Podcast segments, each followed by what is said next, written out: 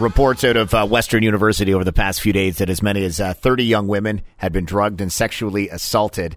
Um, and we're looking for assistance here with uh, Jennifer Dunn, who is the executive director of the London Abused Women's Center. And Jennifer, when the LAWC first hears about stories like this, what uh, what do you think of first? Well, first of all, I'm I'm glad that the London Police have opened an investigation. I think that's very important, and I'm very happy to see that Western and the London Police Services are working together. I was involved with the media conference that the police had yesterday, and it was nice to to hear that they're they're taking this seriously. The London Abused Women's Center want women and young women and girls to know that we're here. I think that's where we stand. We want them to know that they are not alone and they can reach out for support and they don't have to do this on their own. And so I'm not talking necessarily about uh, a young woman who has been victimized herself, but if there's a young woman out there who needs support because perhaps she's triggered or feeling unsafe she can reach out to us as well.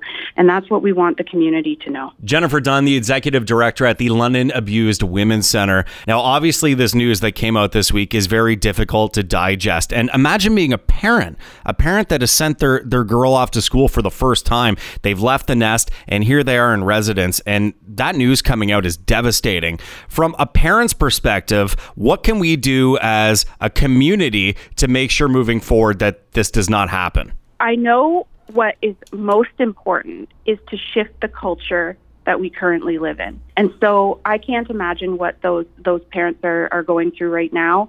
Um, I myself, my children are young, so I don't know what that feels like in with that stage in life personally.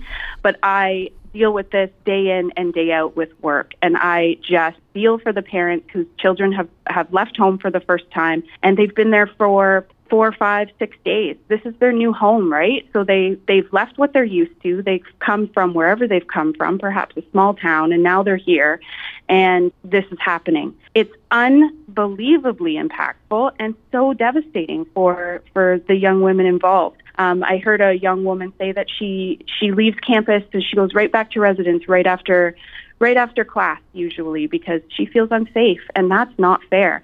And so we need to shift the culture and we need more public awareness combined with more education starting at a young age to, to make that shift. Jennifer Dunn, she's uh, executive director with the London Abuse uh, Women's Center. Can you talk for a moment about uh, how these women could potentially be impacted in the future, right? Like a lot of people just think of uh, the instance of the assault itself mm-hmm. and in the moment, and and you know immediately thereafter, either with uh, with the partner or with the person that did it, or or with the police and all that. But this is something that that women carry with them, uh, frankly, for the rest of their lives. Yeah, you're right. You're right. And so the impact the impact that this has can be for the rest of the rest of the, the woman's life. Um, victims of, of sexual assault or sexual violence often experience health issues such as um, post traumatic stress, depression, anxiety. That list can go can go on and on. But a lot of the times they feel um, they could feel alone or like they are the only one that this has happened to um, and feel really isolated. Um, and that's where the community needs to come together and show the women that they're not alone. Um, you know, we really don't want, you know, one of these women to be another statistics statistic in regards to, you know, dying by suicide or something like that. And so we need to to be there for them. You know, this might not be the easiest conversation to have right now for a lot of people, but I think it's the most important conversation to have right now, especially with what's transpired the last week here, Jen.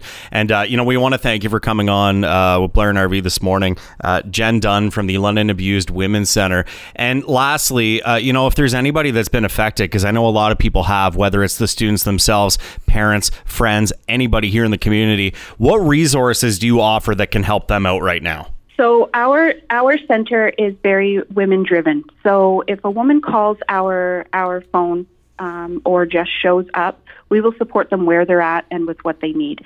Um, so they can call us at 519-432-2204 or show up at our office at 797 York Street um, and we will provide them with support. That being said, sometimes it's not you know, between the hours of nine and five that a woman needs support. And so there's a there's a provincial helpline number um, that that we often recommend, and the number there is one eight six six eight six three 0511 and they can call that number any time of the day, any day of the week, and speak with um, an advocate counselor to get the support that they need. lawc.on.ca is where you can go uh, to find uh, more of that information, like Jennifer Dunn just mentioned. Uh, listen, Jennifer, we appreciate you coming on, Executive Director of the London Abused Women's Center, and we're hoping that uh, the investigation comes to you know a point where these uh, women can find uh, at least a little bit of closure and a little bit of justice, and that moving forward, we're able to help them where possible. Thank you.